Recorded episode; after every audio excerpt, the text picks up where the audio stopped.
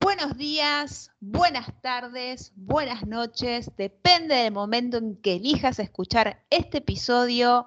Y estamos llegando al final y con mi compañeris del otro lado les va a contar de qué vamos a hablar hoy. ¿Qué haces, Nico? ¿Qué onda, Vane? ¿Qué calor que hace hoy? La ciudad de Buenos Aires es así, no solo te da calor, sino también te da humedad, sino también te da tránsito, todo al mismo precio. Sí, en el precio de una. Pero hoy vamos a hablar de lo mejor y lo peor del año con una invitada del mega carajo. Bienvenida, Leticia Haller del Camino del Héroe. Hola chicos, gracias nuevamente por tenerme en cuenta, por invitarme. La verdad que es un placer charlar con ustedes, eh, ya sea chateando, ya sea de nuevo acá al aire. Muchísimas gracias. Me encanta que hagamos este cierre de año, este balance, que hablemos de lo que nos gustó, lo que no nos gustó, lo que nos pareció superlativo o una porquería. Exactamente. Sí. Eh, Leti, ¿quieres hacer los honores y empezar con lo mejor? Dale. Em, bueno, no sé cómo estamos con el tema spoilers, así que por las dudas no voy a alargar spoilers de No, nada. no, no, full spoiler, acá no Full tenemos spoilers, problema. ok. Sí, full spoiler. Agárrense, agárrense de las manos, muchachos. Full spoiler. Eh, en cuanto a la tele, lo que abrió el año a nivel series, que fue abrir el universo de Marvel en televisión, ¿Mm? fue WandaVision, y esa es mi número uno del año. O sea, y cuando la vi a Wanda en la escena postcréditos barra tráiler de Doctor Strange después de No Way Home, quedé como, sí, mi amor, te extrañé tanto, mi vida. Por Dios que alguien te pregunte cómo estás. O sea, eh, fue una serie que particularmente me llegó en el momento justo porque yo estaba atravesando un duelo precisamente y viste esas series que llegan cuando tienen que llegar y hacen lo que tienen que hacer y se quedan en tu corazón para siempre. Eso es WandaVision para mí.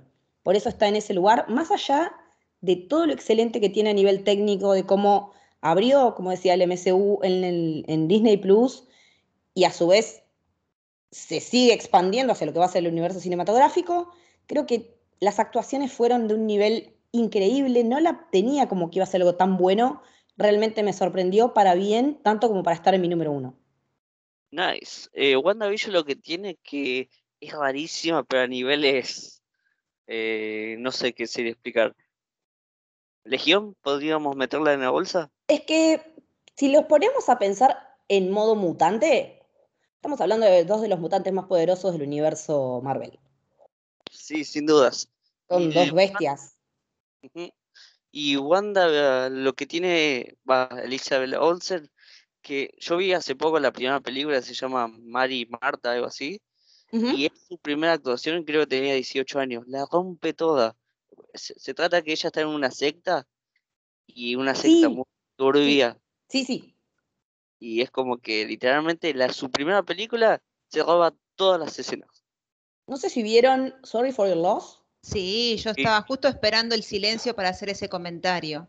Eh, bueno, sin querer interrumpir, pero WandaVision, a ver, eh, cuando se anunció era un poco los críticos ble, dijeron, ay, no sé, WandaVision no es algo que me atrape, la pareja de ellos, bla, bla, y les puso la tapa.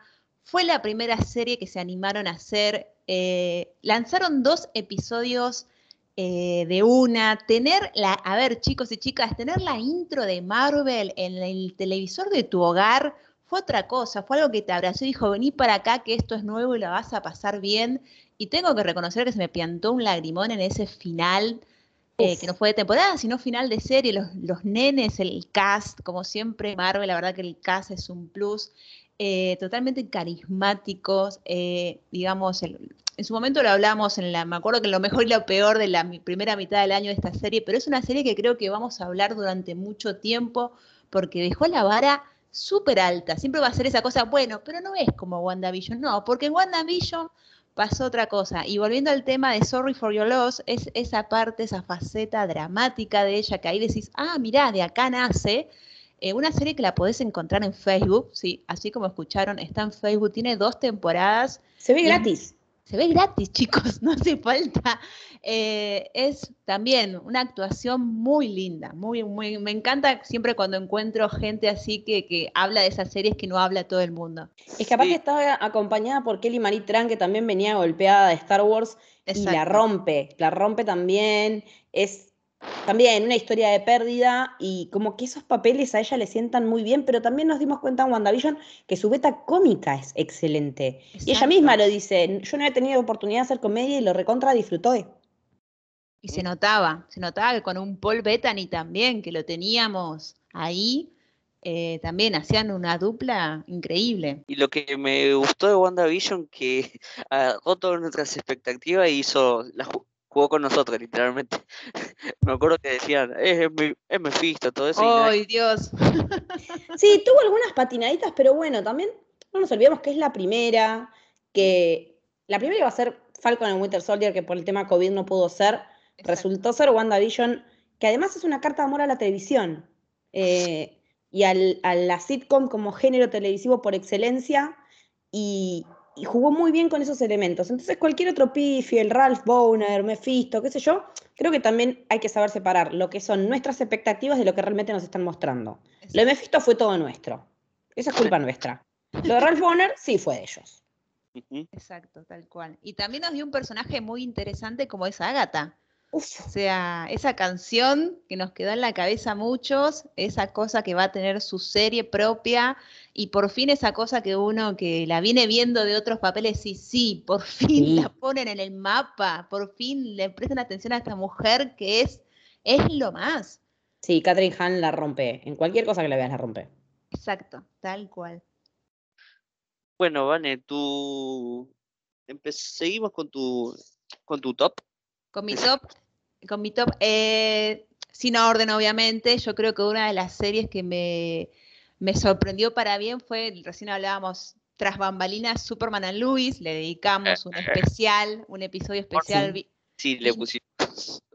Sí, vino el Josie de la gente a hablar de su amor por DC y la verdad que es una linda serie porque, a ver, la historia de Superman, chicos, nos las contaron de millones de maneras, pero nunca como padre, nunca como mentor y por fin se reconoce el papel de Luis, el de estar al lado de un hombre que es, hola, qué hombre, es Superman y tienen hijos. Y me encantó, me encantó. Ya estoy deseando ahora, los primeros días de enero llega la segunda temporada y ya quiero ver cómo va a seguir. Me pareció preciosa y él está, él es Superman, lo recompras esos detalles. Él es Superman, sí, tal totalmente ese homenaje a esa, a esa primera etapa con el auto verde, no, preciosa, preciosa. La verdad, es una bella, un, cuadrito, sí, sí, es una bella sorpresa de la 2021 esa serie, me encantó. Sí, como eh, hablamos la otra vez con Vane, para mí esto lo que hace Superman Luis, agarra la vara del Arrowverse que está muy, pero muy baja, y la pone hacia arriba. Y literalmente creo que la serie que vengan van a tener, sería no eh, superar, sino igualar eso. Porque realmente Flash cae. Eh, creo que la única que zafa para mí es eh, DC Legend Tomorrow porque es falopa y es falopa buena. Y aparte, en la tangente de su universo está de un patrón. Sí. Que es otra, es otra cosa, es otra cosa, es otro nivel. Vos, Nico, ¿qué trajiste en tu, en tu top? en mi puesto número 5 va Arcane, una serie de animación de Netflix. Que, Bastante nueva. Sí, que es el sobre el universo del Lego Legend, que yo nunca en mi fucking vida toqué, toqué el juego. No, yo cuando, Sí, cuando vi el casting, todo eso, dije, mm, me interesa. Vi el primer capítulo, creo que salieron sí los dos primeros capítulos, y dije, ah, mira, Después me la comí toda en una semana cuando ya estaba todo completa y fue como, sí, me encanta esta serie. Además tiene a Hailey Steinfeld que ah, en este podcast la amamos. ¿Quién no ama a Hailey Steinfeld? Tal cual. Estás mal si no la querés. Exactamente, tal cual. Te, invitamos a que te retires si no la querés. Si estás escuchando este episodio y no te gusta Hailey Steinfeld, retírate. y lo que tiene esta serie que mm, sería, construye todo un lore que ya hay en el juego, pero acá lo agarra y lo explora de una manera muy buena. La animación me hizo acordar mucho a Spider-Man y todo Spider-Verse. Sí, es muy parecida. una de las mejores películas de Spider-Man y me cago trompada con el que diga lo contrario. Pero es una serie que mm, hay imágenes que se me quedan en la cabeza. La canción principal me la sé de memoria. Así que si un día quieren ir a karaoke y cantar esa canción, eh, ya está. Ah, buen plan, me gustó. Está bueno. Sí, yo la empecé, eh, vi los dos primeros y me gustó mucho, así que la tengo en proceso. Mi vieja se la devoró, tampoco sin tener la más idea, la menor idea de qué es League of Legends, y mi vieja le encantó, así que el criterio de mi mamá es muy importante para mí, así que sumado a esto que dicen ustedes, eh, eh, ni bien tenga un poquito de tiempo le voy a entrar porque es muy, muy bueno lo que vi y me gustó mucho. Muy bien. Y Leti, tu, cuarto puesto o el que sea, para En seguir realidad yo empecé con la primera, así que viene desordenado. Em, si hablamos de estrenos, Sí, eh, me gusta mucho, mucho, mucho Mero Town. Me parece que fue una de las miniseries del año. Eh, Eh. HBO, HBO haciendo lo que H- HBO sabe hacer mejor, eh, con terribles cast, con un gran guion. Nos dio una de las mejores escenas del año, que es la de Evan Peters haciendo de borracho. em, una historia que, que es averiguar quién cometió un asesinato y que en ningún momento recae en trucos ni en plot twists, berretas para, para engancharte, sino que se sostiene sola por las actuaciones, porque la historia es una buena historia y porque mm, está muy bien trabajada desde el nivel emocional. Me parece que desde lo emocional te engancha mucho. Tal cual. Y una Kate que la rompe toda. Qué mujer, por favor.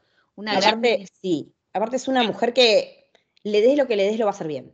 Sí, obvio. Encima creo que es la segunda miniserie que hace con HBO y yo Sí. no vi la primera y esta serie me voló la cabeza. Literalmente cuando empezamos a hacer este Van se sumó al podcast, literal, siempre los domingos hablábamos, che, ¿quién mató a esta? ¿Quién mató a esta? Es que estaba todo el mundo igual, ¿eh? Y, y fue como cuando recién se lanzaba HBO Max, las primeras caídas que tuvo la app, porque siempre las apps de HBO se caen, fue con el- los últimos episodios de Mero Vista. Tal Sí, yo me acuerdo que le contraté y dije, a ver el episodio, ¿dónde está el episodio? ¿Dónde está el episodio? Y sigue, eso sigue siendo tendencia hoy en día en Twitter, o sea, con, fue con la última serie con Succession también, estaban, era domingo y le era a la gente dónde está mi episodio, Do- como Homero, viste, dónde está mi hamburguesa, era dónde está mi episodio. Qué cosa que todavía no se pueda, digamos, arreglar ese tema. Sí, hay un problema. Yo digo que, che, pónganle más plata a los pibes de Netflix y llévenselos para que les haga una app decente. La verdad, es una buena idea ese, sí, es verdad, pero sí es una, es una gran serie sobre una mujer, esas críticas estúpidas que hemos leído por ahí de, ay, ¿por qué tiene cana? ¿Por qué se la ve vieja? Disculpame, se suicidó el hijo, o sea, ¿cómo querés que esté divina? Esas cosas que a veces la gente superficial no va más allá y ese final que sinceramente no te lo esperás hasta el final, final, final, cuando empieza el último episodio y supuestamente sabes quién mató, decís, no, pero no puede ser, que si me falta más de un- casi una hora Sí. de episodio, no, entonces no es. Acá pasó algo más. Y la resolución, muy buena. Y el final, y ese último plano de ella subiendo esa escalera, eh, como saliendo de esa situación, subiendo un escalón más, eh, me pareció, la verdad que HBO con el tema de las miniseries la viene descosiendo hace tiempo ya. Sí, es como, me parece que más allá de las series de larga tirada que son excelentes de HBO, cuando HBO trabaja con, con un universo compacto de, de episodios limitados, hace muy buenas cosas, porque este año también tuvo Scenes from a Marriage con Jessica Sí. Chastain y Oscar Isaac, que fue brutal. eh, y, y me parece que es un formato que, que cada vez vamos a ver más, porque también, como decíamos eh, antes de empezar a grabar, si tenemos en cuenta que todas las semanas hay estreno, 52 estre- semanas en el año, más todas las plataformas que tenemos, ¿cuándo nos va a dar el tiempo para ver cosas? Y este formato de la miniserie, o de la serie limitada, te permite ver más cosas, eh, poder presenciar más historias, eh, más allá de que tengas que mantener una continuidad año a año o una cantidad de episodios por ahí demasiado larga. Claro, el, tema de las miniseries en ese sentido, además, si vos sentís que son de calidad, viste, es como que es el botito de confianza, decís, bueno, va a estar bueno, y si le das una oportunidad y además eh, el estreno semanal, que a veces te atosigan con que ya está todo y entre que a veces uno no tiene tiempo, la verdad que sí, te- es un gus- gusta esta- este, este formato, esta miniserie, y bueno, esta, la verdad que esta serie era imposible escuchar, no hablar de ella, todo el mundo o la había visto o escuchó o sabía que la tenía anotada para ver. La verdad que sí, es un, fue en ese sentido una gran elección esta serie. Sí. Es esa de, yo me acuerdo que Stephen King Sí. sí. la chica y yo estaba como que después vi la serie y dije, qué hijo de su... bueno, pero es el fucking maestro, ¿cómo no lo iba, no se iba a dar cuenta él? Es que tranquilamente, o sea, si él no puede verse venir esas cosas, eh, ¿quién podría? Sí, mal, yo no, literalmente yo ese plot tweet no me lo vi venir. Y después como, ah, mirá vos. Mm. Terminamos Dark. Igual, ojo, yo después volví al primer episodio y ya hay semillas plantadas ahí, ¿eh? O sea, por eso me parece que no, que no, en cuanto a plot twist, no me parece que sea tan, tan brutal porque en miradas, en gestos, en pequeñas situaciones, te vas dando cuenta que, es el nene y, y, es aterrador cuando lo confirmás, la verdad que es aterrador. Tal cual, es aterrador. Por más que uno quizás tenga una sospecha, una sospecha, digamos, el que se confirme y el que te muestren, cuando te muestran así, digamos, la verdad cruda, decís, ¡Ah! Dios, por un tema de grandes, cómo se terminó yendo todo al carajo. Sí. Absolutamente. Tal cual. ¿Seguimos con el tuyo? Dale, sigo, pero voy a películas, así cambiamos de rubro un poco. Dale. Eh, yo creo que, bueno, arrancamos con Marvel y vamos a seguir con Marvel. O sea, no voy a hablar, obviamente, de Spider-Man, porque ya le dedicamos un episodio, porque ya sabemos todo lo que, todo lo que nos llevó al corazón, pero creo que Eternals eh, fue una jugada fuerte, si bien a algunos críticos no le gustó, se le puede criticar el tema de la duración y bla, bla, bla. Para mí fue como una cosa que Marvel dijo, acá estoy nuevamente y te traigo una nueva era, algo distinto, pero que sin embargo te voy a, te voy a ir llamando un poquito nuevos personajes, nuevas caras, que al principio uno podía decir tantos personajes y los voy a llegar a empatizar con todos. No, es obvio que no, porque son muchos, pero es como que es para la nueva fase, me pareció súper interesante. No sé qué, a vos Leti, ¿qué te pareció Eternals? Exactamente lo mismo que a vos. Me parece que para hacer la cantidad de personajes que eran, o sea, Marvel eh, dio vuelta a su propia estructura. Antes era, nos presentaban acá dos personajes y después hacemos un evento en el cual los juntamos. Acá fue al revés, nos presentaron a 10 tipos de una con un pasado vastísimo, porque tienen, al fin y al cabo, millones de años los tipos. Exacto. Tipos, entre comillas, porque son robots. muy Westworld ese momento, la verdad. y me gustó mucho el ensamble, me gustó muchísimo cómo ensamblaron un cast tan, tan enorme, tan diverso, porque lo que más me gusta de la peli es la diversidad con la que se maneja, el laburo de dirección de Chloe Zhao, ¿qué vamos a decir Chloe Zhao? Que es una genia, que es una puta genia y que aparte es una fan igual que nosotros de todo esto, ella se postuló para dirigir Eternal. Dijo, che, yo quiero trabajar en Marvel, ¿puedo? Bueno. y tuvo que audicionar y venderles la película, así como cualquier otro. Eh, y bueno, después tuvieron justo la suerte de que se ganó el Oscar a Mejor Directora. Claro. Así que qué mejores expectativas que, fueron no solamente cumplidas, sino superadas. Totalmente. Eternal a mí me encantó porque, como ustedes dijeron, es algo nuevo. Sería, es el estilo de Cleo Sao al servicio de Marvel. Exactamente, sí. Y, es como que sería se toma su tiempo. Eh, eh, conocemos personajes que a mí Gemma Chan me, me conquistó. Gemma Chan es muy. Sería. Todo lo que le pasa me dio lástima. Ese plot twist no me la vi venir. y es como que. Dale, amigo, dale. En serio. Por un. Literalmente. Por un dios que. Sería. Que te vende cualquiera, vas a hacer eso. Posta, serio. y fue como que. Me encantó esta película. Y también me, me encantó, como dijiste, la diversidad, todo eso. Marvel se jugó una, una carta que no era segura, pero con Chloe Zhao al, ya en el timón iba a llevar a buen puerto. Sí, totalmente. Además me gusta que cuando arranca, así como decía Leti, que, que Marvel tenía como una fórmula conocida, el camino del Ebro, lo vas conociendo hasta que quiera el poder y que no, acá arranca y arranca el palo. Y eso es como que, wow, ya arranca así y, cobran de lo lindo, no es que, viste, son todos pose y nada más, todos se las banca, todos sufren de distintas maneras, eh, así que definitivamente como lo sabe hacer Marvel, te deja con ganas de más, porque obviamente querés saber qué corno pasa después. Así que sí, para mí, sin lugar a dudas, desde mi punto de vista, está eh, ahí en lo mejor del año Eternals. Vos, Nico, ¿qué más querés sumar a nuestra lista de hoy? En el puesto número uno de mi lista de mejores películas del año, esto es cantadísimo si, si me siguen en Twitter, Las Nine Ojos de Edgar Wright. Es, como que... Enorme película, enorme película. Después me comí la poronga de Wes Anderson, pero bueno, no pasa nada. no la vi todavía, así que no puedo hablar. El Gin y el Jam. el, cine te da y el cine te quita. Encima, literalmente, sala 1, las Nice Ojos, sala 2, la de Wes Anderson. y fue como doble cosa. Y estábamos con un amigo y me dice, che, tenemos media ¿qué hacemos? Vamos a pasear por ahí.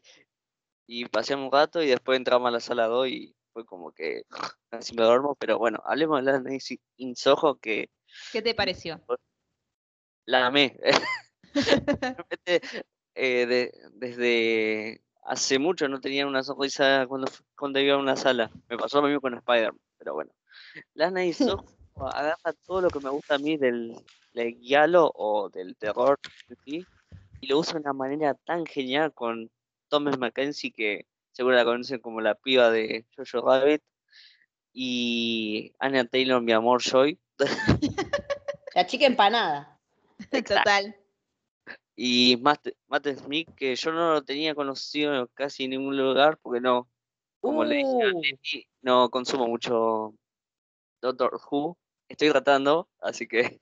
No le puedo que aparte, si empezás, vas a tardar un cacho, porque primero vas a tener a Eccleston, después vas a tener a Tenan y después recién a Matt Smith, pero también lo pueden ubicar de Crown, de las dos primeras temporadas, hace el príncipe Philip, del marido de la reina.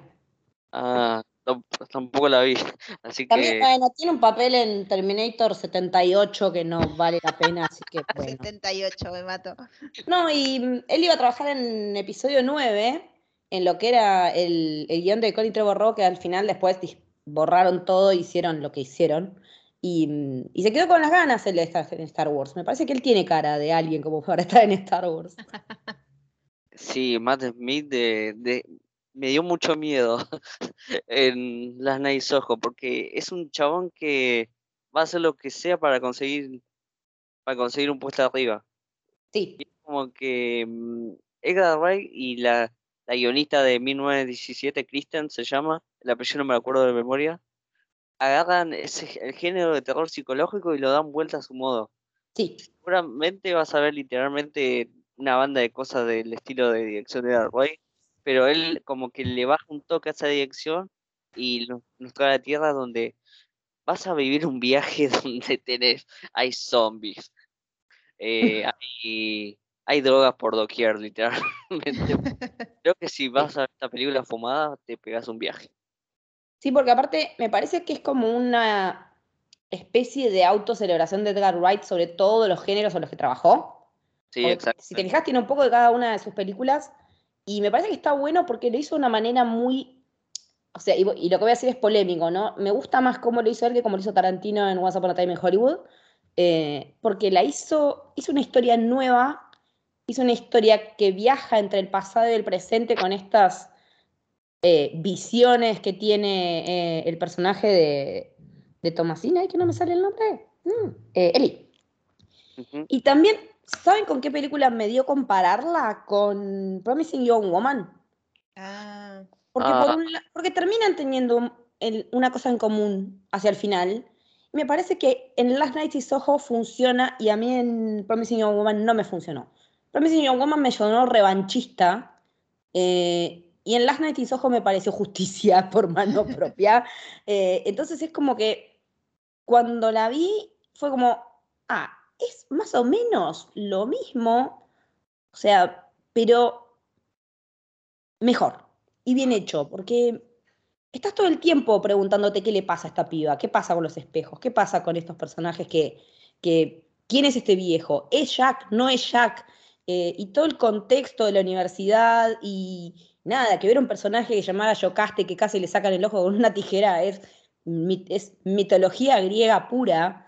Eh, puesta al servicio, digamos. Y, tampoco es algo que si no lo casás te estás perdiendo de mucho.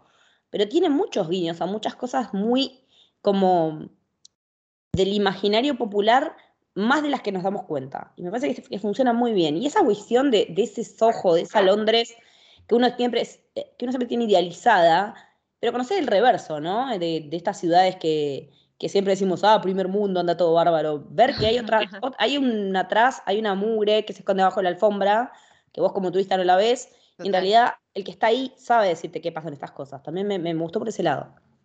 Además de lo visual, ¿no? Que es una fiesta visualmente. Sí, obvio. Eh, encima me acuerdo que al comienzo de Eli están en un taxi mm. y el taxista medio, ¿cómo decirle la palabra? Es un pajero. Un, un pajero, vamos a decirlo así. Y que le dice, ah, tendría que pasarme más seguido. Ahí como que te das pista de lo que puede llegar a pasar en la película. No, y aparte ella teniendo miedo de salir porque ve que el taxi está ahí y quién de nosotras no pasó no pasó por eso. Uf lamentablemente sí, es mm. chotísimo eso. Pero, y por eso, a mí cuando digo, primero puesto de Last Days Ojo, uno, es mi puesto, hago lo que quiero. Y Edgar Wright, te amo, te amo. Y necesito que Edgar Wright dirija una trilogía de Spider-Man. Yo lo necesito en el MCU, me quedé recaliente con, con Coso, con ant así que ahora que el, MCU se está volcando más hacia el cine de autor, venga ese líquido. Tal cual, puede ser que lo tengamos próximamente entonces. Bueno, el Leti, sí. puesto? De pelis, eh, bueno, precisamente para la que me invitaron a hablar la otra vez, mi número uno fue, es Duna. Así que no voy a repetirme, pues ya me escucharon. Me gustó muchísimo, pero muchísimo una película que lamentablemente no le fue bien en taquilla y la catalogan como, como fiasco, como fracaso, que es The Last Duel de Ridley Scott. Pedazo de película. Me paro, para que me, sí, para que me paro de pie y lo aplaudo. No, no, no, no. Es increíble la manera de contar que tiene esa película. La historia está basada en un hecho real se llama El último duelo porque precisamente fue el último duelo legalmente en Francia a muerte. Eh, después ya se, prohibieron los duelos a muerte y fueron clandestinos. Pero esa, esa cuestión de contarte la historia desde tres perspectivas diferentes, desde el marido de una mujer que fue violada, desde la visión del violador y finalmente el de la mujer, y contándotelo como la verdad, poniendo el subtítulo que te dice que la verdad es lo que ella está relatando, me pareció muy valiente y las actuaciones son una más impresionante que la otra. Está bien Affleck que está bien ahí. O sea, dale. Con eso te estoy diciendo un montón, dice Leti. Sí, porque aparte yo no lo discuto atrás de cámara y se nota que el guion que hicieron él y Matt Damon en esta adaptación junto a la autora del libro es excelente. Me, la verdad que salí del cine eh, muy conmovida. Eh, y con muchas ganas de discutirla. La estuvimos charlando con, con Camito y con Mili del camino en un montón de tiempo y, me parece que es, es darle por fin la entidad a nivel reconocimiento que Jodie Comer se merece, porque no todo el mundo vio Killing Eve, no todo el mundo vio otras series más chiquitas de ella, más allá de su mini, mini, mini cameo casi imperceptible en Star Wars. Creo que, que Jodie Comer se merece el reconocimiento por esta peli, ojalá que le llegue. Ojalá, eh, de Last Duel, literalmente creo que sí, como vos eh, hablamos muchas veces de Last Duel. Somos muy fan de esa película. Y en mi top esa está número 3, seguro. Y lo que me pasó con el Last Duel, yo esperaba algo como Gladiador, pero me dio algo mucho más, una historia verídica y que tiene tres puntos de vista, que el tercero para mí no me parece nada, pero nada forzado porque está puesto como la verdad y es la verdad. Y yo no entiendo a veces esos críticos que dicen, ¿y por qué recalcan que es la verdad? Y, porque, y es la verdad. Porque la película te lo está diciendo y porque está tomando una postura política al decirte que esa es la verdad. Exacto. Eso es lo que pasa. Y aparte, estaba leyendo unas críticas de Estados Unidos bastante pedorras y, o sea, sin ofender, pero un varón, que dice, no encuentro la diferencia entre el relato de Adam, del personaje de Adam Driver y el de ella. No estás viendo los detalles, hermano. La puesta de cámara, eh, dónde está.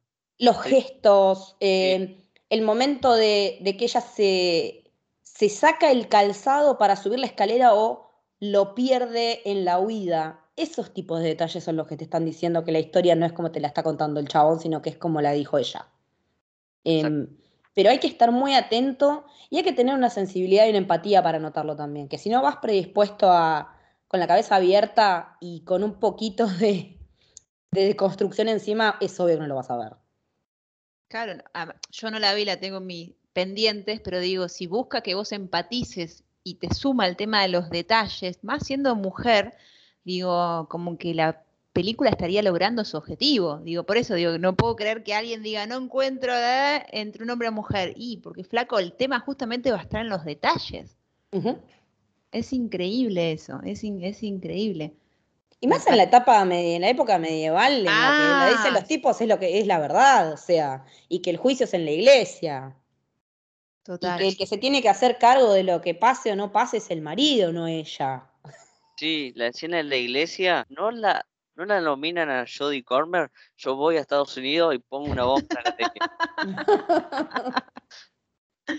ojalá mientras que sea como dice Leti, que de ahí, digamos, ayude a ponerla a Jodie Comer en el mapa, digamos, porque no todo el mundo, como decía ella, vio Killing Eve y entonces estaría bueno que... Y encima, lastimosamente, es una película que en taquilla le fue muy mal. Muy, muy mal. Así que ojalá que haya ese reconocimiento y que después la gente diga, ay, viste, está nominado un montón y ahí vayan todos al cine y vos por dentro diga, la puta madre, en su momento no había ido nadie. Ojalá que sirva para reflotar y para hacerse más conocida. Estaría copado. Nico, vos... Sí. No, te iba a eh, preguntar, Nico, vos en tu lista que habías traído, porque no sé si la, también habías traído esta peli para destacar. De Last Duel la puse en número 3 y lo que me pasó con The Last Duel que yo la fui a ver como dije, como quiero ver el gladiador. Me entregó otra cosa y yo feliz. Creo que sí, con Leti hablé que le dije, eh, ya conseguí. Creo que le dije, ya conseguí para ver las duel de pedo. Tuve que ir hasta Belgrano. Yo vivo en zona norte y fue como que. Un viaje. Sí, un viaje. Y creo que fui al arte multiplex. Porque en el multiplex de Belgrano estaba todo en, en castellano y ni en pedo la veo en castellano. No, es otra película. Sí, y las vi y fue como una locura. Creo que éramos 10 nada más en la sala, pero eran muy ah. chicos, así que... Yo también éramos, sí, también éramos muy, poquitos. Me encantó la película y merece todos los premios. Ridley Scott, Ridley Scott volvió y dijo, acá estoy, capos. y aparte se adueñó de Adam Driver y lo, hizo, lo hace brillar por todo lo alto porque tengo mis posturas encontradas para con Gucci, pero si hay algo que no falla en Gucci es Adam Driver, ni Gaga. Y Gucci todavía no la vi. la voy a ver ah. cuando sea en, el torrent.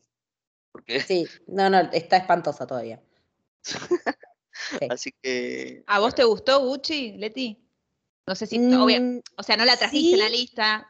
la tengo entre, las que, entre las que me generaron cosas medio ahí, porque ellos a nivel actoral están muy bien, pero la, la película tiene un problema de registro. Eh, no es lo mismo lo que te vende el tráiler que lo que es la peli. Y termina ah. siendo una cosa medio sátira. Y lo que realmente me sacó del clima es ese italiano forzado de la gente que habla en inglés a lo cocoliche. Me parece eso me sacó mal. No, no me, salvo a ella, que ella habla italiano perfecto, y, y Adam Driver, que se nota que laburó un montón y que aparte es un tipo que le importa tres carajos porque tiene, vergüenza cero para cantar, para bailar, para lo que sea. Eh, ¿Qué yo? Jeremy Irons me chocó mucho haciendo de. hablando en italiano trucho, digamos. Eh, la actuación de Jared Leto por ahí, que es la que mucha gente critica diciendo actúa la máscara y las prótesis, y no él, es un personaje que está muy bien para, para retratar lo que es esa familia de desconche, digamos. Eh, pero cuando están él y Gaga en una, en la, famosa escena del tráiler en el nombre del padre, sí, sí, sí. bueno, esa, eh, en, ese momento en el tráiler funciona, pero cuando ves la escena toda, te das cuenta que ya está en un registro y que está en otro y colisionan. No, no tienen, uh. es como de dos películas diferentes. El problema de registro es muy distinto, sí. Mm. A mí me dijeron que es, es una novela, básicamente. Es que está basado en un libro. Está basado en un libro. Eh, así que tranquilamente, es un, es un culebrón más que una novela. Ah. Es la novela de la tarde, eh, pero de, la casa de la gente de Gucci. Es, una novela de la tarde, que lamentablemente se cobró la vida de un tipo, eh, porque el personaje de Patricia realmente es una persona que no está bien del bocho, me parece, el de Gaga, y eso Gaga lo hace muy bien, me parece que Gaga está actuando a niveles superlativos y que mm, la que, y eso que, ¿qué tiene en actuación? Tiene American Horror Story, Nace una estrella y esto, no mucho más. Claro, tal cual. Nace Y una ya e- se hizo puff para arriba. es que dentro de todo, Nace una estrella, ella hace estrella pop, que asciende, la rompe. Vienen a ser, si querés, las veces de una biopic, ponele de ella. Ponele. Acá construye un personaje desde cero y estaba leyendo que ella tuvo que pedir ayuda mm, psicológica de alguien que la banque porque ponerse en la oscuridad de ese personaje medio como que le estaba haciendo mal. Y me parece que ella está aprendiendo sobre la marcha lo que es en la actuación no quedarte inmerso en un personaje así como para que le gane la oscuridad en tu cabeza. Ahí te das cuenta lo comprometida que es con el papel. Sí, sí. con lo- cuando, cuando la eligen, digamos. Eso es buenísimo, porque sí, es verdad.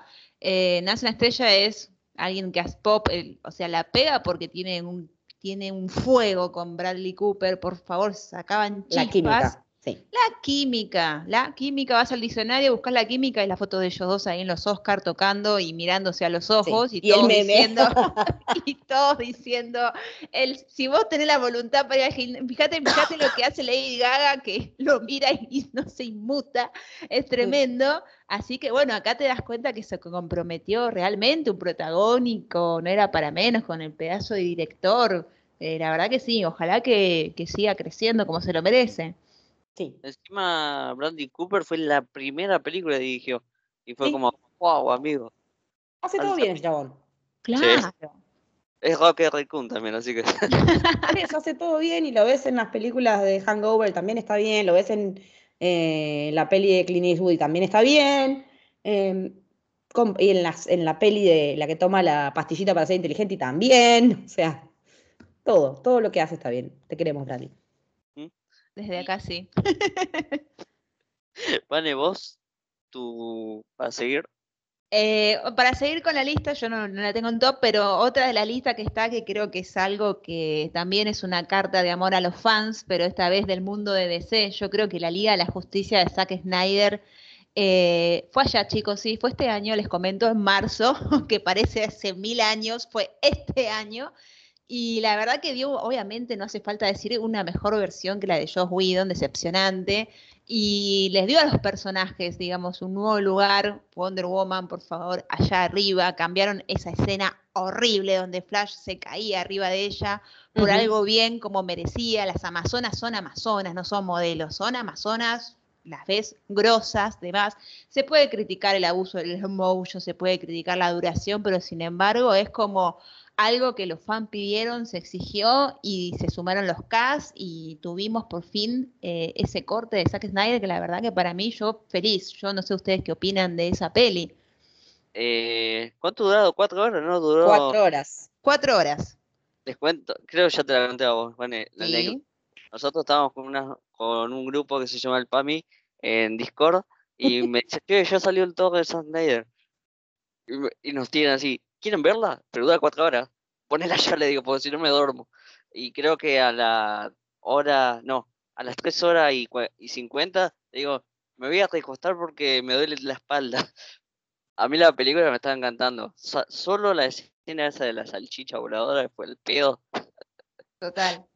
Pero esta película lo que hace que sería agarra a estos a estos superhéroes y lo pone allá arriba, no como esa poronga de la Liga de la Justicia del 2017 que una vergüenza. ¿Cómo carajo, uno, cómo carajo vas a hacer que Batman diga un chiste? ¿Dónde fucking Batman hizo un puto chiste? Número dos, ese bigote falso de Henry Cavill, amigo. Ponele va a gustar la puta madre. Tres, con Wonder Woman no te metas yo Whedon. Pero ya sabemos cómo le fue a Josh Whedon con el tema de las mujeres, chicos. Total. Qué suerte que. Que lo cancelaron. Sí, Gal- no, Gal Gadot le, le dijo al estudio y le pegó una patada en el orto. Le pegaron una patada en el orto de Marvel, le pegaron una patada en el orto de acá. No le queda nada, literal. La serie esa que hizo para HBO y no la. creo que le, cambió, le cambiaron Joe Donner todo. Y fue como justicia divina. y, es, y eso que Joe Whedon nos dio a Bacher, pero eso no tiene que ver. Nos dio Buffy, o sea. Sí.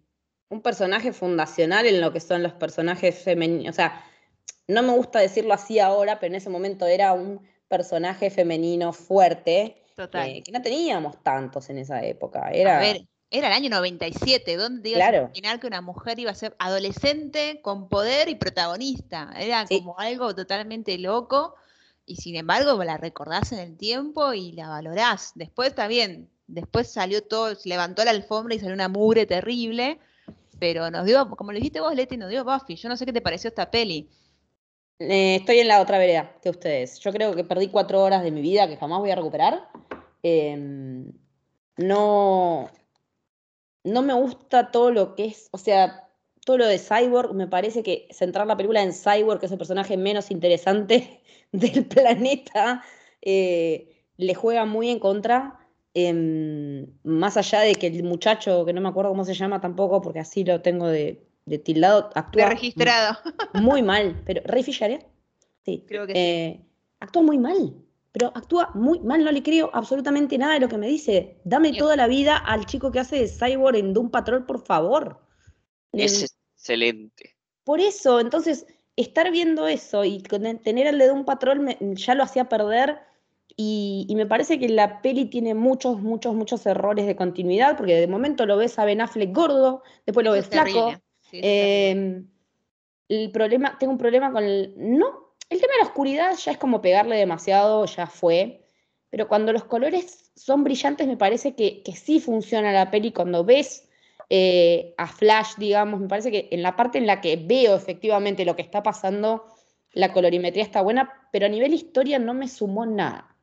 Eh, me parece que no. No, ya de por sí me pareció violento el origen del, del, Snyder en cuanto a demandar, exigir y, y hay mucha violencia en redes para quienes decimos que no nos gusta. Eso es terrible, eso sí es Eso es lo que no me banco. Creo, no sé si, si yo creo que entré mal predispuesta por ese tema, eh, porque cada uno está en su derecho de decir qué, qué le parece o qué no, pero nunca atacando al otro de las maneras súper violentas que nos han atacado, por lo menos a mí y a alguna de mis compañeros, eh, por decir que no te gusta esta película.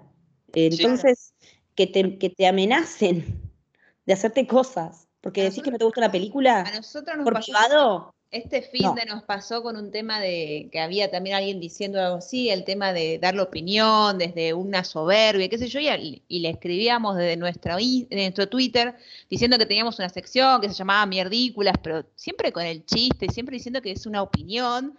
Y bueno, pero ya así con ese título me estás dando una opinión, pero es mi opinión, no te estoy diciendo escuchá y comprá mi opinión que es la mejor. ¿Viste? Cuando decís nada, es un mundo que si bien las redes sociales te da un montón de cosas, también tiene esta parte oscura que no está bueno. A ver, hemos, hemos escuchado de actores o actrices que ni bien la seleccionan para un papel, la empiezan a bardear y tiene que cerrar sus redes sociales para Sí. evitar un poco el hate. No sé por qué.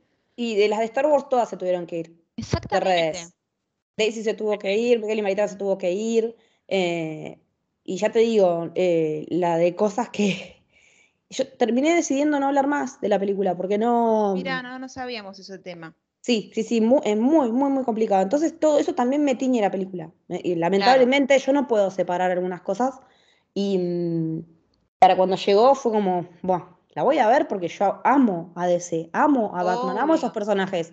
Quiero que salgan bien, no quiero que les vaya mal. Eh, ojalá les fuera tan bien como a las películas de Marvel, que agarraran y dijeran, bueno, vamos a organizar esto, vamos a hacerlo bien, pero no viene saliendo lo lamentamos un montón muchos de los fans, eh, pero las cosas así con embudo no, y forzadas no me, no me, no me cierran y, y me pasa con esta peli que, que, bueno, eso, que no, no me gustó para nada, la tuve que ver en cuatro sentadas porque se me hacía larga. eh, la escena final con ese Joker metido de prepo, o sea, pensé que habíamos cerrado ese antro y no. Eh, más después de haber visto el de Phoenix, o sea, es como que basta, no necesito más de esto. Eh, hagamos borrar mi cuenta nueva y que DC vuelva a brillar.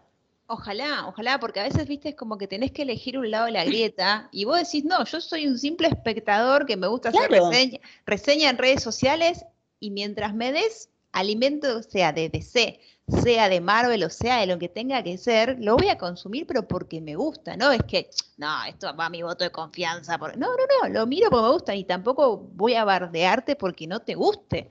Es totalmente a veces lo que la gente medio termo no entiende. Me pasó en su momento, me acuerdo en Instagram, que preguntaba personajes preferidos, no tan preferidos de ponerle Marvel, y le salieron a pegar a la capitana Marvel sin piedad. Y yo decía, pero ¿por qué tanto odio? Pensaba yo. ¿Por qué? O me acuerdo después. Que, ¿Sabes qué? La gente me venía a bardear por la Liga de la Justicia, era la misma que le pegaba a la Capitana Marvel. Se ve que sí, y me acuerdo de hablar con una chica también porque decía que no le gustaba Black Widow, y yo le decía, bueno, no, mirá, no coincido, es mi preferida. No, no, no, le digo, no, mirá, si te pones a pensar, no es diosa, no tiene poderes, se la banca el cuerpo. Y la chica me dijo, ah, ¿sabes que eso no lo había pensado? ¿Viste? Como cuando tenés, Claro, es la más humana de todo y ahora recién en y es como que están diciendo ahí acá en la ficha decís, hermano, te vengo diciendo de Avenger 1 que se merecía toda la historia. Vino Black Widow tarde encima, súper tarde y no por la pandemia, sino porque le dieron ese lugar recién a lo último. A y porque también eh, cambió la, manija en, en Marvel. Total. Y ahí recién decidieron que los personajes femeninos por ahí valían la pena o sea, se tomó la decisión tarde, pero se la tomó por fin. Y ahora en Hawkeye es como que están todos, ay, sí, Natalia. Y vos por un lado decís, la puta madre, Natalia, te vengo diciendo del 20, pero de que se formó Avenger. Pero bueno, no importa. Lo, importante es que se siga difundiendo el amor y no eso de, que tenés que elegir un bando. La verdad que me parece cualquier. Y si, decís en tus redes sociales, che, la verdad que no me gustó, no salir a bardear. Salir en el tema no es muy difícil respetar la opinión del otro. No sé por qué siempre está esa cosa del hater que te bardea porque no opinas como él o como que él quiere que opines. Eso es, son cosas que a veces no se entienden, acá por lo menos no coincidimos. A veces con Nico mismo le digo, mm, puede ser, nada, no sé, quizás sea Totalmente. nada. Sí, pero ah, sería, no coincidimos, pero nunca bardearía por decir, ah, no te gusta esto, sé entender. Sí, no sabes de cine. Claro, tal cual. No, la verdad que sinceramente soy humilde, no entiendo. O sea, hay cosas de cine que me pasan por encima, pero porque soy una consumidora. Total, total, por eso. A mí, justo hablando de Twitter, eh, ¿qué era que puse? Dejen de decir por 10 años que, que el cine ah, está que el cine, que el cine está muerto, claro. Hay gente que critica que ahora es solo superhéroes. Y bueno. Me saltó, me saltó a bardear uno y dice, vos mirás cosas de Marvel. Este, uno, tengo de portada, tenía de portada, ¿cómo se llama esto? Una escena de Paul Thomas Anderson. Claro, amigo. Yo realmente puedo ver algo de Marvel, algo de DC, puedo ver algo de Scorsese, puedo ver lo que quiera, porque literalmente nadie me puede decir, bueno, puedes ver esto, esto, esto. Yo veo lo que quiero.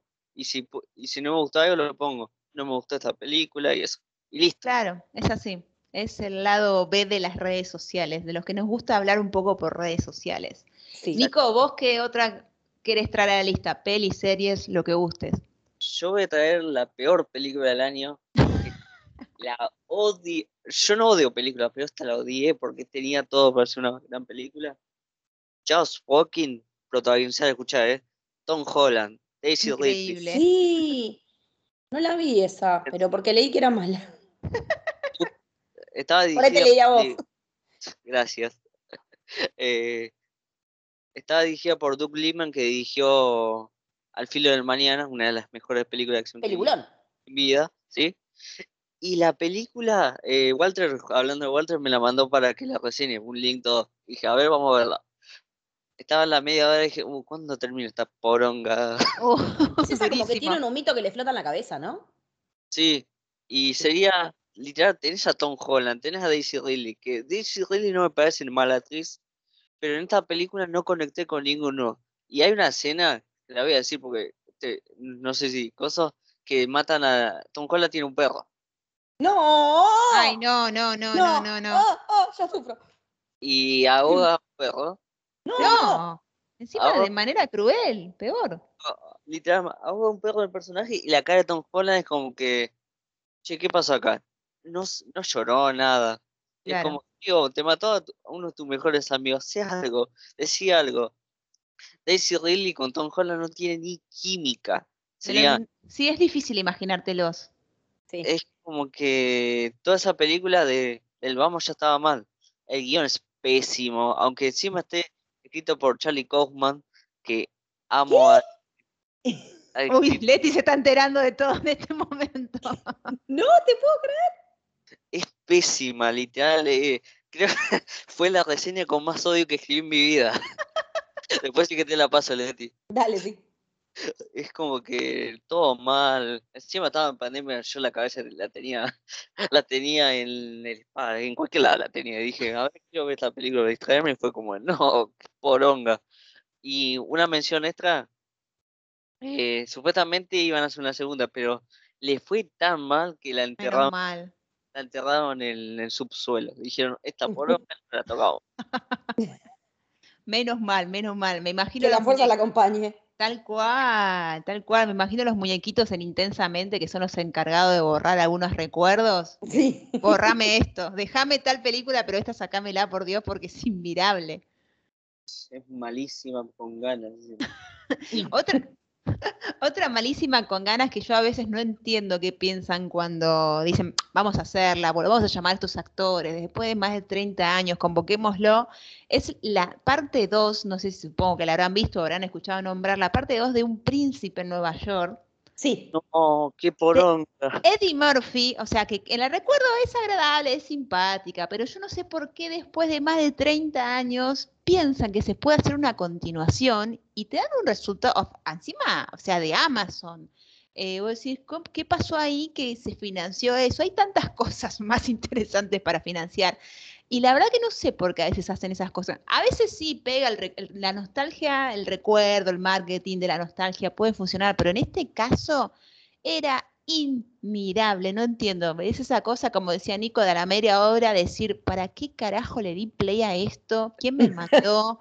¿Quién me mandó? Por favor. Así que, bueno, como recién decíamos, como Nico hizo su catarsis, yo también le digo esa, no, chicos, ni vale la pena. Ya también, mi muñequito de intensamente dijeron, olvidémonos de esto, porque no va. No va, no va. No sé, vos, no sé, vos, Leti, si tenés alguna así que dijiste, no puede ser que la haya Una serie, una serie, la temporada 2 de la serie de Luis Miguel. ¡Upa! Imposible de fumar, chicos. Imposible. Yo no puedo ver cómo hicieron mierda a la Ferrari de tal manera Tal cual, ¿no? Porque la primera temporada es brillante, es increíble, es un culebrón, tenés un gran villano en Luisito Rey. Y se nota que a la temporada 2 le falta Luisito Rey y le falta el conflicto de Marcela. Después de eso, a ver, no te muestran ni la salida de Aries, que es el disco de Luis Miguel. Totalmente. Lo pasan por encima las escenas de. Está bien que le tocó COVID, la, todo lo que quieras, pero eso no te justifica que esté mal escrita. Ponele que tenés que cambiar algunas locaciones o rellenar con, no sé, eh, el público con escenas recicladas de la temporada anterior, porque no podés juntar extras para hacer un recital. Es infumable toda la trama de la hija y del amorío de la hija con el mejor amigo de él. Es como, no puede ser tan bosta esto, no puede ser. tuve que hacer, nos hicimos streams con, con Camito y con Sebi de Marvel Flix, pensando que iba a ser algo copado, como la primera, y era, chicos, la puta madre, que hacer stream otra vez. Como nada, terminó siendo consumo irónico de alguna manera. Yo me acuerdo, el, me acuerdo el fenómeno que fue la primera temporada, que era como que si no mirabas Luis Miguel estabas afuera de la onda, ¿viste? Estaba todo el mundo mirándola. Estaba, todo, el mundo, mirándola, yo hice el intento, la verdad que no me enganché. Segunda temporada es como que no escucho tantas repercusiones, me llama la atención y fue palpable que el estreno de la tercera Netflix dijo, ah, listo, acá tenés. Se la sacó encima.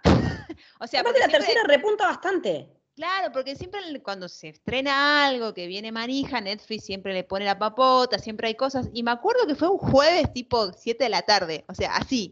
o sea, no fue ni el viernes, no fue ni el domingo, no hubo nada de convocatoria ni de lanzamiento, ni los influencers hicieron, esta taza me la mandó Netflix por nada. Entonces dije, ¿qué le pasó, pobrecito? Vino en pica. Además, a ver, eh, Diego Boneta eh, cuando se estaba por lanzar la 2 y se retrasa, él, vos te dabas cuenta que el chabón estaba recontra comprometido con ese papel. Sí. Y ya después a la tercera era como todo lo contrario. ¿Viste la tercera? No, ¿qué es eso? No, nunca la vi en mi vida, no sé qué. Nunca escuché hablar de Luis Miguel, no ¿Qué? sé Luis- ¿Qué? Es que la 2 posta, no se puede ver, no se puede ver. qué loco. Y lo otro que no se puede ver es la versión live action de Cowboy Vivo, chico- chicos. Un espanto. Sí, por- Yo amo. Yo Me esta, banqué dos nada más y no pude más. Yo esta, esta bueno, semi pandemia, eh, arranqué el anime de Cabo Vivo, lo amé, lo amé. Por eso tengo la foto de perfil de, de Spike. Spike. Y el anime es hermoso. También hay una película que pasa entre el 23 y Sí. 24. Y el live action de Cabo Vivo, desde ya, literalmente querían imitar todo lo que hizo la serie. Pero una, fa- A una plano por plano, sí. sí. Uh, Pero es que está mal filmada, mal coreografiada, mal montada, mal actuada. Y eso ya John Cho lo recontrabanco, lo quiero un montón, pero la vi encima con, con Millie y Lucas, que son fanáticos cabeza de tacho mal de Cowboy Bebop. Y ellos no- me decían, no puedo creer lo que estoy viendo, no lo puedo creer, no puede ser. Y yo sin haber visto la, la otra más que tres episodios, porque no me enganchó todavía, ya me llegará el momento, fue como, esto está mal hecho. Porque los trailers me gustaban, yo tenía como ganas de verla y, y que estuviera la, la mina que hizo la música, eh, el evento terrible que hicieron en el jardín japonés, uh, estuvo sí. re bueno. Y la verdad es como que, digo, no, no puede ser. Y bueno, nada, ya la cancelaron. Sin pena ni gloria, total. Sí, y literalmente, como dijiste antes, eh, Netflix tenía una Ferrari y la chocó. Sí, Y dos veces este año. y ya le había chocado con Dead Note, hablando de adaptaciones de anime. Ay, Dios. Eso lo- Jupi- Júpiter Legacy también fue este año, chicos. Sí, por favor, la, la tengo en la lista. Ok. Horrible, horrible. Netflix, Netflix Las pelucas, chicos, las pelucas, por favor. ¿Vieron lo que eran esas pelucas de bajo presupuesto de, come- de, de novela de Thalía de los 90? de Marimar, ¿viste? claro, eran los piojos que eran telgopor, bueno, más o menos.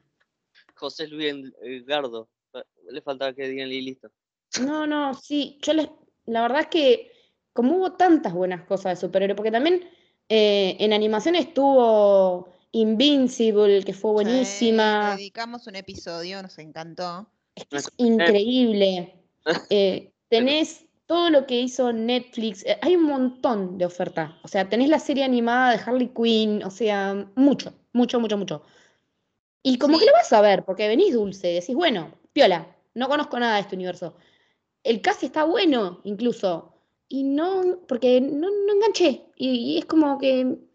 A mí cuando no me dan ganas de seguir mirando es porque evidentemente hay algo que no funciona, por lo menos conmigo, pero después vi que también a mucha gente le pasaba lo mismo y también cancelada. Total, total. Y vol- volviendo al, o sea, al, el tema de anime, a mí me pasó personalmente que hacía mucho, mucho tiempo que no me enganchaba. Y este año se estrenó la cuarta temporada de Attack o Titan, por, Por favor. favor. ¡Qué vicio! ¡Qué vicio que necesitas que se reproduce! Usted todavía está ahí, sí, estoy acá, dale play, flaco, porque sigo mirándolo. Impresionante, impresionante. No sé qué les pareció a ustedes, chicos, pero a mí me voló la cabeza mal. Yo la vi toda de un saque.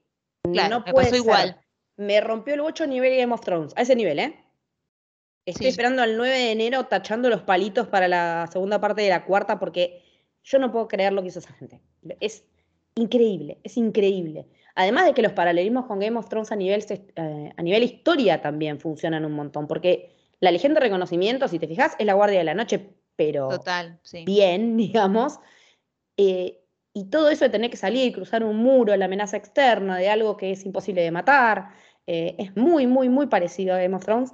La estructura militar es muy parecida y, y la estructura del personaje principal, o, teniendo en cuenta si, si ponemos a Eren en comparación con Jon Snow, hay algunas similitudes también, pero las vueltas de tuerca que tiene, los giros, lo- y cómo cada temporada va a más, hasta que en la cuarta te da un roscazo que te da vuelta a la cabeza y no sabes dónde, no sabes qué mierda estás mirando, porque parece otra serie. Y nombraste a Eren y yo te nombro a Levi, por favor. A ver, yo soy, una, yo soy una vida de, de Erwin. Yo soy vida de Erwin porque yo no tengo eh, pruebas, pero tampoco dudas de que lo dibujaron pensando en Chris Evans. Opa, me gusta Eso. esa teoría, compro. He visto fanarts de Chris Evans eh, vestido como si fuera Erwin y decís, loco, es Chris Evans. Hasta el perfil con la nariz medio así como con la montañita, es Chris Evans. Necesito ese fan pa- para sobrevivir el año. Tengo que revisar en el teléfono que la, la dejé guardada la foto en algún lado, después te la paso. Es increíble lo que hace Shingeki no Kyojin. Eh, estoy buscando en internet moldes para hacerme la capa de la Legión. Uf. He visto la Sí. campera también, la campera. campera tiene es toda increíble, La onda, la campera es toda la increíble. onda la Sí, campera. sale cara, por eso no me la compré, pero digo, bueno, no importa. Yo te diría que. Leti, si le- ahí está, a la amiga que cose, que sea ahí, vamos todos. Un Sí, pedido sí, al por mayor, por favor. No, no, Sí. no. La verdad que vuelvo a recalcar, hacía mucho tiempo que un anime no me volaba tanto la cabeza. Me, me encantó. No, y aparte, hablando de, de otras series de- cuyas temporadas volvieron con todo, no podemos no nombrar la temporada 2 de Ted Lasso. Sí, yo la tenía hermosa, hermosa, que, que nos abraza y que nos... Es la serie que nos acompañó y nos hizo sentir bien durante la cuarentena y después ya un poco más en la salida de la normalidad, también nos empezó a decir, bueno, che, el mundo no es tan color de rosa y tan hermoso como queremos creer, eh, pero aún así sin perder la ternura, sin perder esa- ese corazón que tiene la serie, que, que se personaliza en el personaje de Ted, pero que se hace extensivo a todo el grupo salvo a ese sujeto espantoso. y la otra temporada de la que no podemos hablar es, de la que no podemos no hablar es la 3 de Succession. Brutal. Mm, yo no la vi. Brutal. Sí, No acá, no tenés que dar cátedra vos porque los dos estamos como, no la vimos. Sabemos de qué se trata, pero no la vimos. Es, Es que es es, como, es una serie rara para ver, porque no empatizás con ningún personaje, los odias a todos, son todos una manga de hijos de puta, que encima están recontracagados en guita, y aún así no podés dejar de mirar el desastre que están haciendo a nivel, no, no solo empresa, porque la empresa dentro de todo siempre termina saliendo a flote, pero ellos a nivel familia, cómo se hacen mierda en pos de obtener el mando de la empresa familiar, que es, viene a ser la familia de Rupert Murdoch, que era el dueño de Fox Total. está basada en, en ellos. Y cada temporada también va a más. No deja de subir, las audiencias no dejan de subir. Cuando Eso te fijas, decir. el sí. pico de audiencia es como que la primera, bien, la segunda, mejor, la tercera rompe todo. Porque aparte, los, los finales de temporada son increíbles, pero la construcción que hacen de los personajes y de cómo cada uno está roto por distintas cosas, Claro, menos el viejo, que no tiene una fisura más que está viejo. claro, y debe ser también loco el ver que son familia. Eso, Pero que- ver cómo se, cómo se basurean y se forrean y se traicionan en nivel familia. Porque yo había visto ya Billions, que, bueno, un tipo que no era rico, pero que se hizo de abajo, que es igual que el padre de Succession, y ya medio como que me- ya venía entendiendo más o menos de estas dinámicas de, de gente con mucha plata que se caga en todo. Bueno, pero en Succession se va todo al carajo, a niveles... No, no se puede creer. Yo les diría que cuando tengan un tiempo, aparte no son tan largas las temporadas, y tenés gente que dirigió en Game of Thrones, en Handmaid's Tale, en Six Feet Under, en WandaVision, en- bueno, nada, eh, el showrunner es Jesse Armstrong, que, que viene de la televisión inglesa, está muy metido Adam McKay, produce eh, Will Ferrell, que también con Adam McKay son como un dúo dinámico. Eh, Ese dudo, lamentablemente. Véanla porque realmente no tiene desperdicio. Puede que cueste un poco el arranque porque la primera temporada te cuesta 3, 4 capítulos hasta que entendés la dinámica y una vez que entras no salís más. Bueno, es- eso iba a decir. A mí me pasó que yo creo que vi hasta la- el episodio 5, cuando el tipo vuelve a la casa que estuvo internado, que decís, bueno, se va a morir y está toda la familia ahí.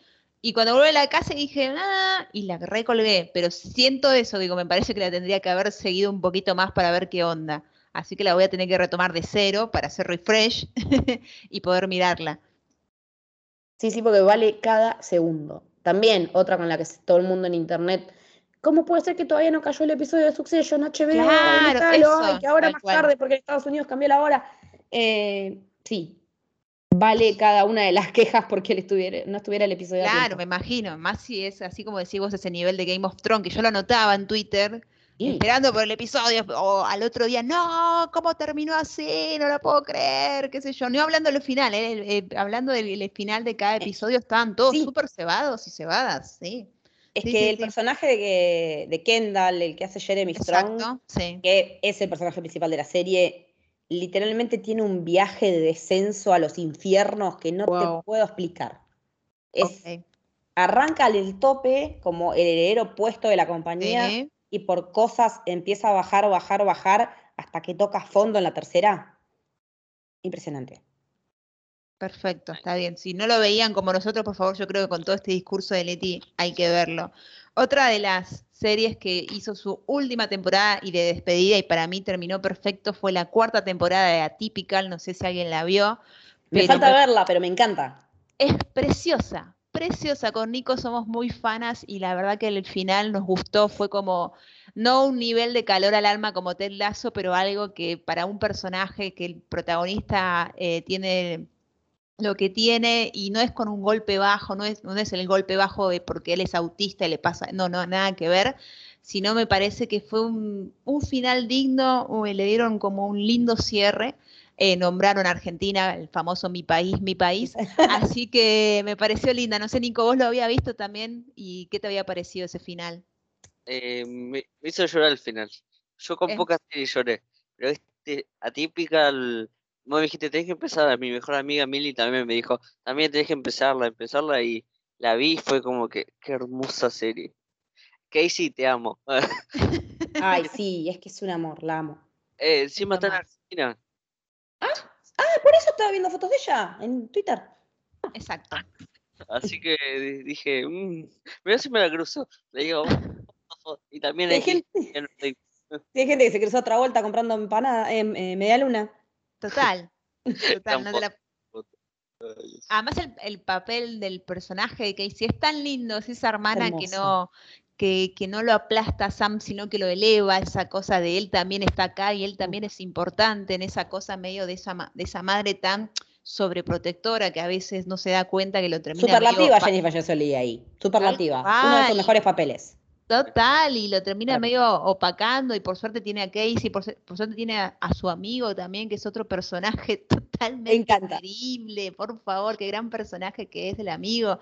Y la verdad que le dieron un cierre muy lindo, muy inteligente y ojalá que si algún, todavía a alguien le quedó por ver ese final que se decía y lo vea, porque a mí me dio, me pasó cosas que no me pasó con otra serie de no lo querer empezar porque sabía que era el final, me da esa cosita de ay. Bueno, me pasa que todavía no, no me vi la última temporada de Brooklyn Nine-Nine por lo mismo. Es, ay, Leti, me pasó igual. Es más, creo que voy a volver a verla de cero para hacer el viaje con Brooklyn Nine-Nine, porque sí, despedirme de esa serie que me encanta, que me encanta, me la- me tirado carcajadas a morir con esa serie y, y el final lo tengo totalmente negado, lo tengo bloqueado porque no lo quiero ver, pero bueno, la solución que encontré fue esa, volver a empezar de cero y poder disfrutar ese viaje de vuelta. Y yo voy a hablar de la mejor miniserie que tuvo Netflix en el año, Might, protagonizada por Margaret Qualley. Qué Uh, hermosa serie y hace tanto no me, literalmente no sufrió por un personaje. El personaje de ella, la química que tiene con la nena es hermosa. Eh, yo vi, bueno, después vi fotos del tras de escena que, que, me- que creo que este, Margaret cumplía años y le dice, feliz cumple, mom. Le dice, yo como, sí, ay, lo vi.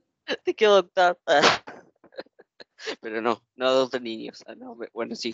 Quieren- si quieren y de corazón lo quieren hacer, háganlo. Eh, Total. yo la tuve que dejar porque me estaba pegando muy mal.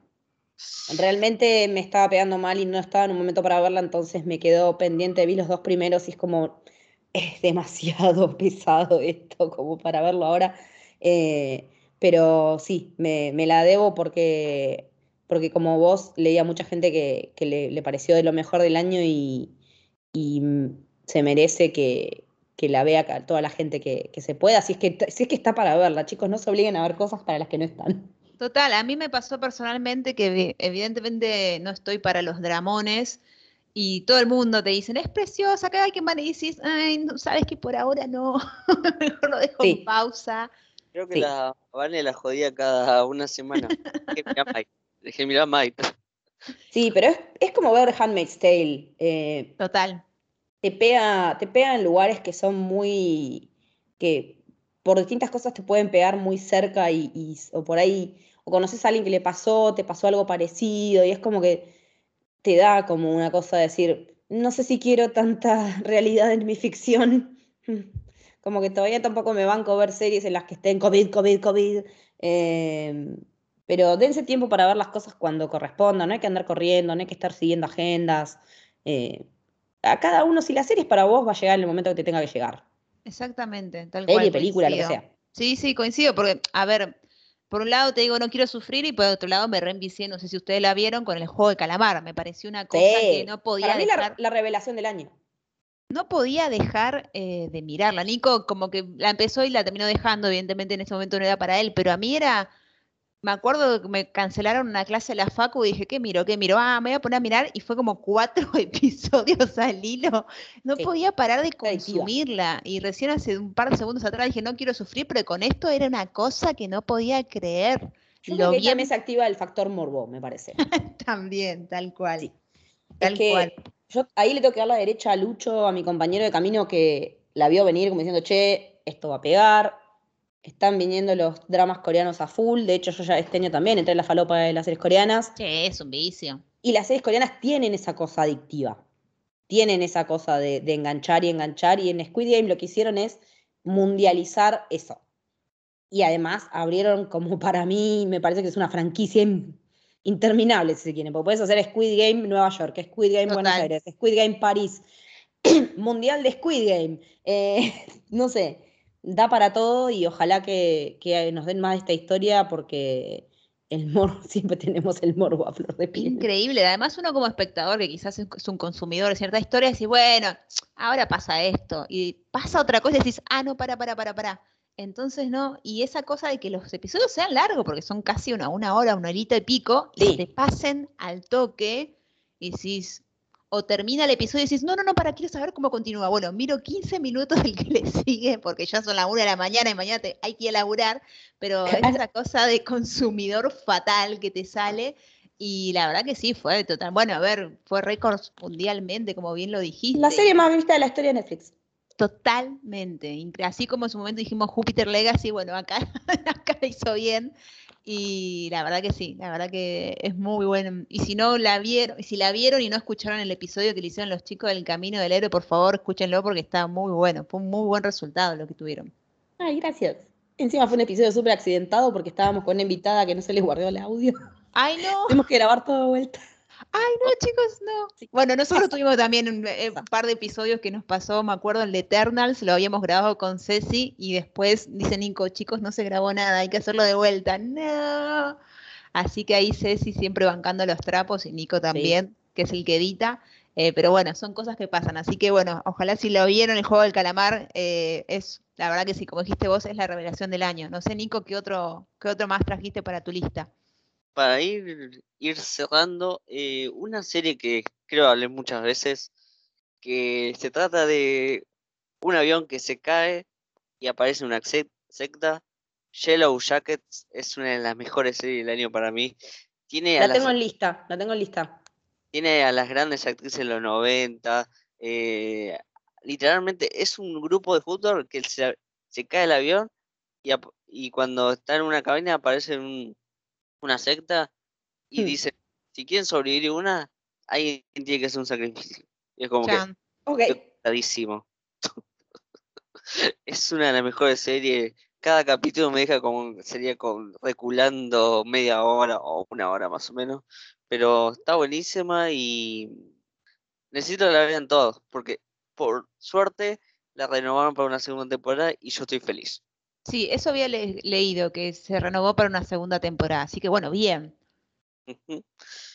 Leti, ¿querés sumar una más para así hacer un cierre? ¿Qué quieres sumar? Si peli o serie, lo que vos quieras, a gusto. Eh, una serie que está bastante fuera del radar porque es muy rara, pero que me gustó muchísimo, que se llama Calls, que es de Apple TV Plus, que es Uh, una sí. cosa muy extraña. Es una Ah. remake de una francesa. La francesa no la pude conseguir, es inconseguible Epa. por cualquiera de los medios Uh, tuvo un eh, desafío eso entonces. legales y no tanto, empujados a la delincuencia. Eh, Te quiero mucho, Leti. sí.